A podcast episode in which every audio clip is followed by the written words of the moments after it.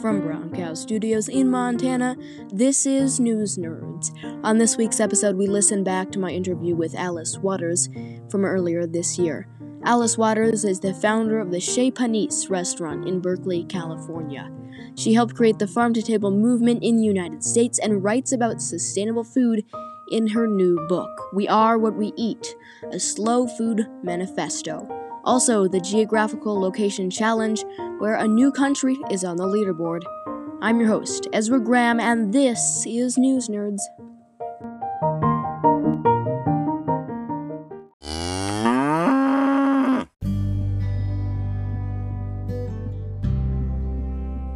Let's now go to my interview with Alice Waters. I interviewed Alice Waters earlier this year. She is the founder of the Chez Panisse restaurant in Berkeley, California. She helped create the farm to table movement in the United States, and she writes about all of this in her new book, We Are What We Eat A Slow Food Manifesto.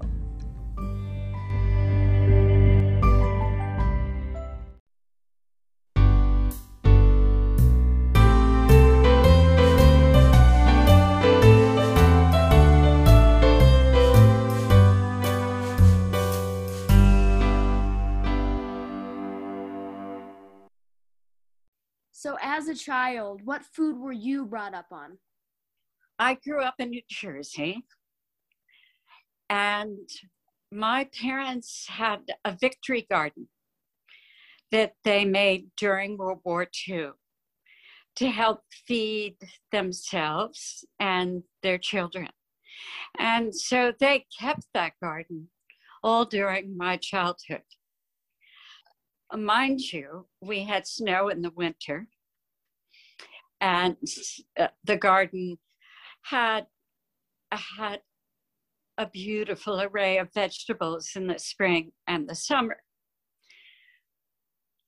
And so uh, we ate from that garden all summer long. But in the winter, that was another story. My mother wasn't a very good cook, but we always had to have vegetables and a meat and potatoes. And we always had a fruit for dessert. We never had sweet desserts because she wanted us to eat healthy foods. So even though she didn't know how to cook, she cared about what what we were eating when did you decide that you were going to be a cook and then dedicate your life to cooking? I went to France when I was 19. And I felt like I had never eaten before. I had one of those hot baguettes from the bakery, and I spread it with apricot jam. And I thought it was the best thing I ever had. And then I had wild strawberries. And I said, Where did these come from? And they said, Oh, these only come from this place at this time, and you have to go up in the woods and find them. And I, my whole world opened up through that experience of tasting food and being in Paris when it was really a slow food city. and France was a slow food nation. There weren't any fast food or productions of food that were not completely seasonal and local. So I came back from France and I said, I want to eat and live like the French. And that was the beginning that was the beginning. I started cooking for my friends. And then I said, well, maybe I could make a little money doing this if I opened a restaurant. So, how did France, uh, France's cuisine influence Chez Panisse's style? Completely. Because I loved the little restaurants in France that were family owned, small, and all of them had a fixed price menu so that you could have three or four courses for a special price. And I thought, well, how incredible could that be if we just did one menu a day and then we wouldn't worry about wasting food and we could get people to taste things they never tasted before and and that's that's how we began as a little group of friends. And then how did Chez Panisse grow from there? Uh, what did the evolution of the restaurant look like? It was really just that little fixed price menu for the first 10 years. So everybody who came, and it changed it every day, and it was completely in season. And that was what was probably most important to Panisse, that in the evolution was to decide that we were only going to eat ripe food in season. We weren't going to bring it in from someplace else. And the ripe food came from the organic local ranches and farmers. And that's how we built a network. And that's how the restaurant, I believe, got the reputation it did. Because people seem to like, you know, that beautiful ripe peach in August. How did you s- decide to uh, to to put Chez Panisse at 1517 Shattuck Avenue in Berkeley?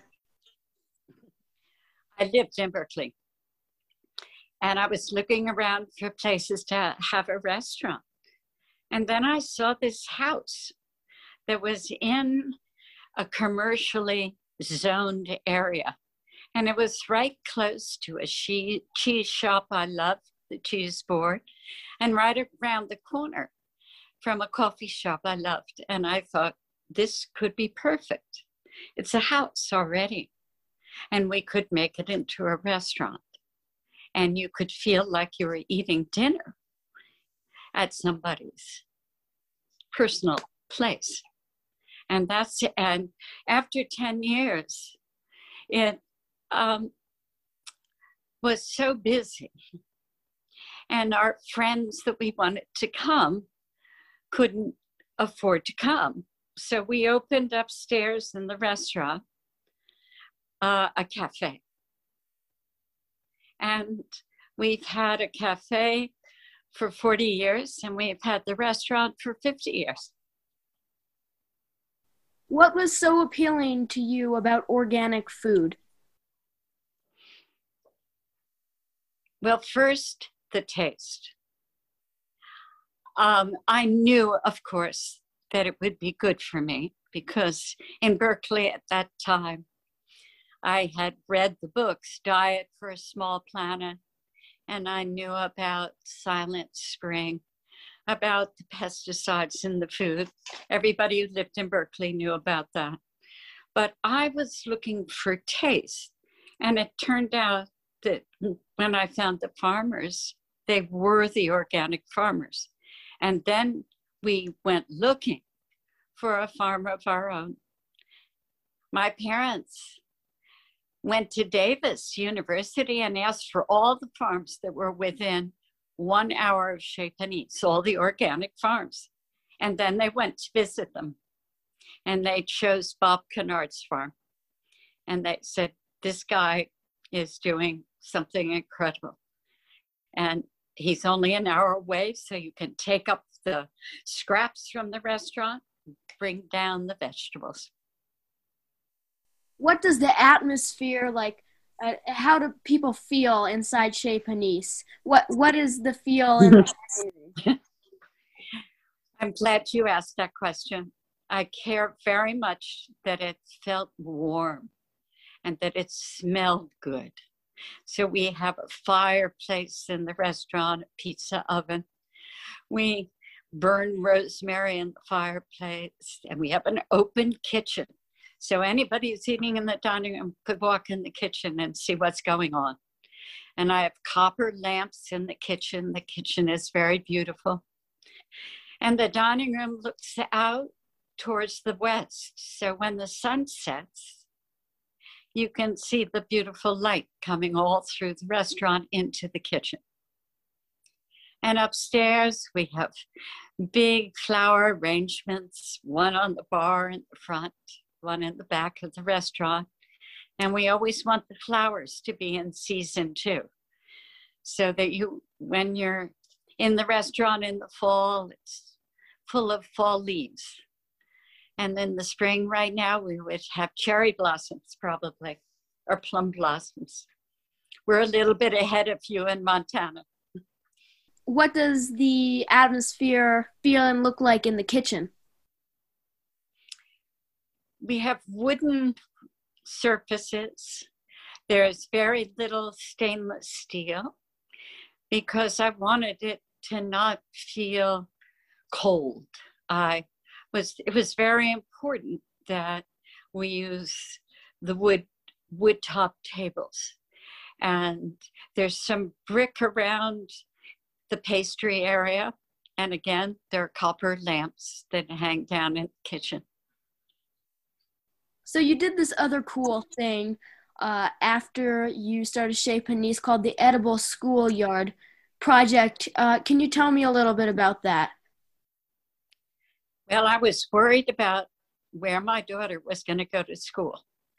And so I started investigating the public school system in Berkeley. And somebody was interviewing me one time, and I said, How could the schools look so run down? I there's graffiti all over the school that I pass every day on my way to Chez. What's happened? And I found out that the schools were not being funded anymore. And so I commented on this in a newspaper, and the principal of the school called me up and he said, Come and help us make the school beautiful. And I think he thought I would plant a garden in front. But right away, I had a very big vision. I was a Montessori teacher, and I knew that kids learn best by doing, by actually working and doing. They're empowered by by using their hands and their eyes and their smell and ears. Those are our pathways into our minds. And so I said to the principal, we could make a garden classroom and a kitchen classroom where we could teach all of the academic subjects. So he said, yes.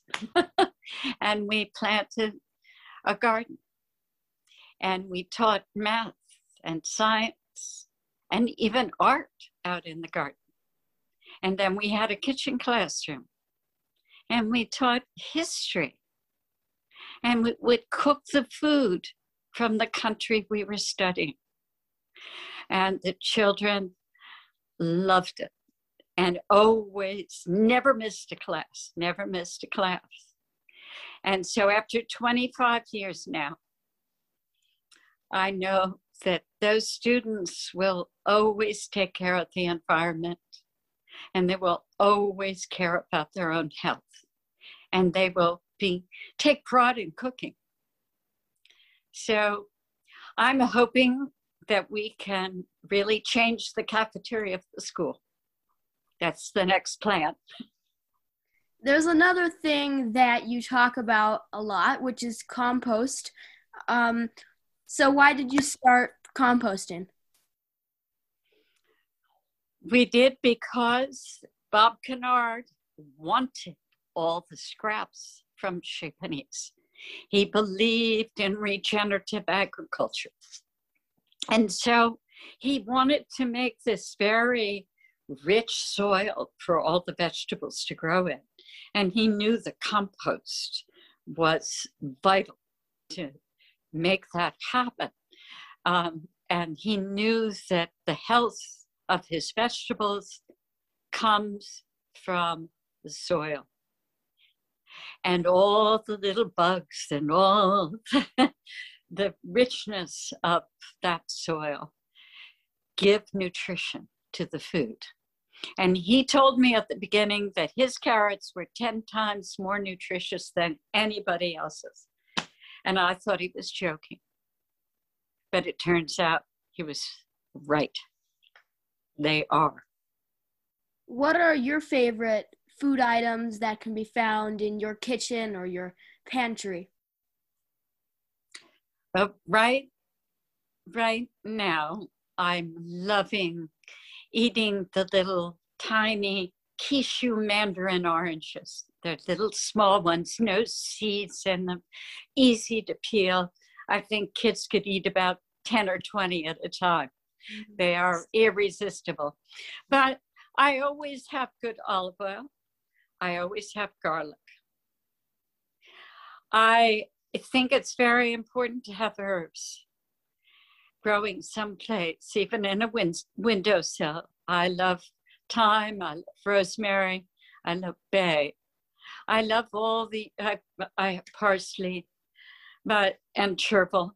But these are what can give food flavor at any time of the year. If you have a little greenhouse in a cold place, but I cannot live without lettuce. I make salads for myself all the time, sometimes twice a day. I always put a little something green on my plate. But that's a very French thing that I learned how delicious watercress was. And I I love citrus, particularly lemon. I grate lemon in a lot of the food that I have. I make vinegar. I think good vinegar and olive oil are essential. Good pepper, hot pepper too. And I love tortillas. I get organic tortillas and I have dried beans. And so I can make a pot of beans for myself every week and I can have a little taco in a minute with beans that I spice with cumin. But those are kind of the essentials. Have you and, ever eggs, and eggs, eggs. I forgot about eggs. eggs right from that chicken. You got chickens, right? Mm-hmm. Yep. Have you ever gotten tired of cooking? Are there days when you just don't want to cook?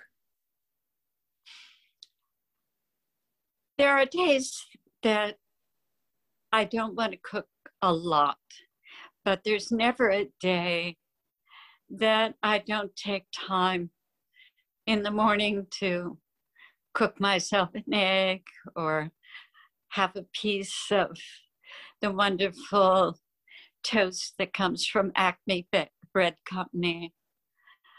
I I really I really like knowing that I can please myself. Garlic toast in the afternoon, sometimes these days with olive oil on it. It's delicious. But I think that we need to all have those basics skills. And it's it would be very sad for me if I had to rely on somebody's cooking all the time. I I love to feel like I can do it myself and to to my taste. So what are your top two or three dishes that you like in this season, winter though? In winter. Well, I certainly like to roast a chicken or to grill a chicken. I do like to do that at this time. I make risotto. We have some wild mushrooms. I'm always have a chicken stock that I make with all the bones from the chicken that I've roasted. And that it the aroma in the house. I'm always looking for that aroma that people uh, like. Um, you know, in the fall, I roast peppers and on the on the grill and they have such a, a tantalizing scent that uh, everybody wants to come to the table I love that about food. So your daughter Fanny must have been very lucky at school. What did she get for her lunch every day? have you read her book? I have not. It's called Always Home. And she talks about her whole childhood and and what it was like growing up with me. and it's I think you'll you'll love it. You remind me of her. And so she she wrote this book last year. It came out this spring, but she wasn't able to go on book tour. So we did a lot of, you know, little things together. But uh, I always have a salad. At this time of year, we're having chicory uh, lettuces of every color of the rainbow. Some are lime green with purple spots. The chicories, the Italian varieties are incredible. And I I love to make um, uh, greens. We Fanny and I both love winter greens, just of all kinds that you're mixing together, cooking with a lot of garlic and spices, and just cooking them till they're very tender. And you can use them in lots of different ways. Just as a vegetable on the side or even if some are left over i cook them up in the morning and put them in my taco but greens i love to make cornbread. But salad is my thing. We shave carrots the long way. Of all the different colors of carrots red ones and yellow ones and orange ones together I think the the diversity of vegetables makes wintertime very beautiful. And we're just learning about them in this country. But having the seeds that come from all around the country and around the world are very important to to our global heritage. And I am fascinated by how many tomatoes we have in the summer now.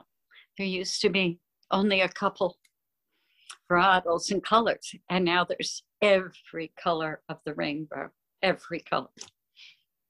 When the COVID pandemic started uh, last year, uh, how did Chez Panisse respond? immediately we said we have to save our farmers and our ranchers. We have to help them. We have to open up a kind of farm stand so that we can sell food, farm boxes to people to go. And so that was number one thing that we did. And we were able to very successfully and immediately pivot. And over a period of time, we learned how to cook food and put it in a box and sell meals to go. But still, we're learning. And uh, we're very happy that we have customers who support us. And we're selling other things besides the vegetables and and, and the meals. We're selling olive oil, we're selling vinegar from people, we're selling bread, we're selling almonds, we're selling all the things that, that we use at Chez Panisse. Alice Waters, thank you so much for being on News Nerd. You're so welcome. You're not nerds. You're the future. Do you know that? You're the future. You give me great hope for your knowledge of food and your connection and your willingness to do a whole podcast about it. So I'm grateful to you. Thank you.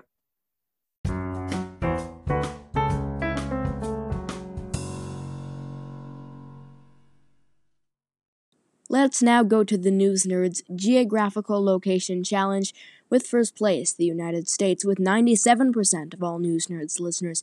Norway takes second place with 1% of News Nerds listeners.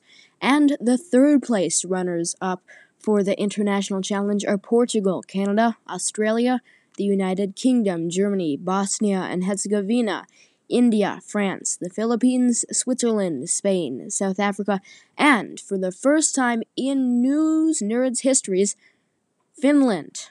And let's go to our United States challenge where Virginia has 14% and first place. Ohio and New Jersey take second place this week, both of which have 7% of News Nerds listeners in the United States. And third place, Washington, with 6% of all News Nerds listeners.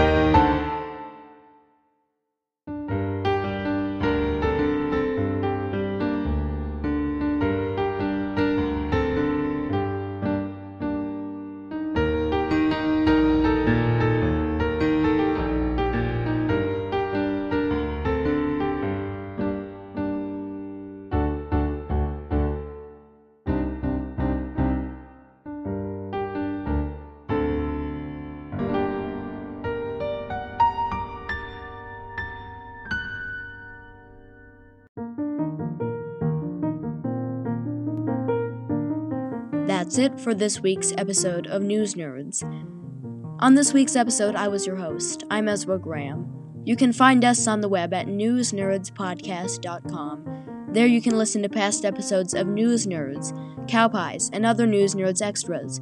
You can also listen to the podcast on Apple Podcasts, Google Podcasts, and Spotify. While you're there, please subscribe to the podcast, and while you're on Apple Podcasts, please leave us a review. It really helps our ratings. Another way to listen is by listening on Thursdays at 5:30 p.m. Mountain Time on KGVM, community radio for the Gallatin Valley. If you are not in the Gallatin Valley area, go to KGVM's website, kgvm.org, to listen on their live stream. We'll be back next Wednesday with another episode of News Nerds. Until then, bye bye.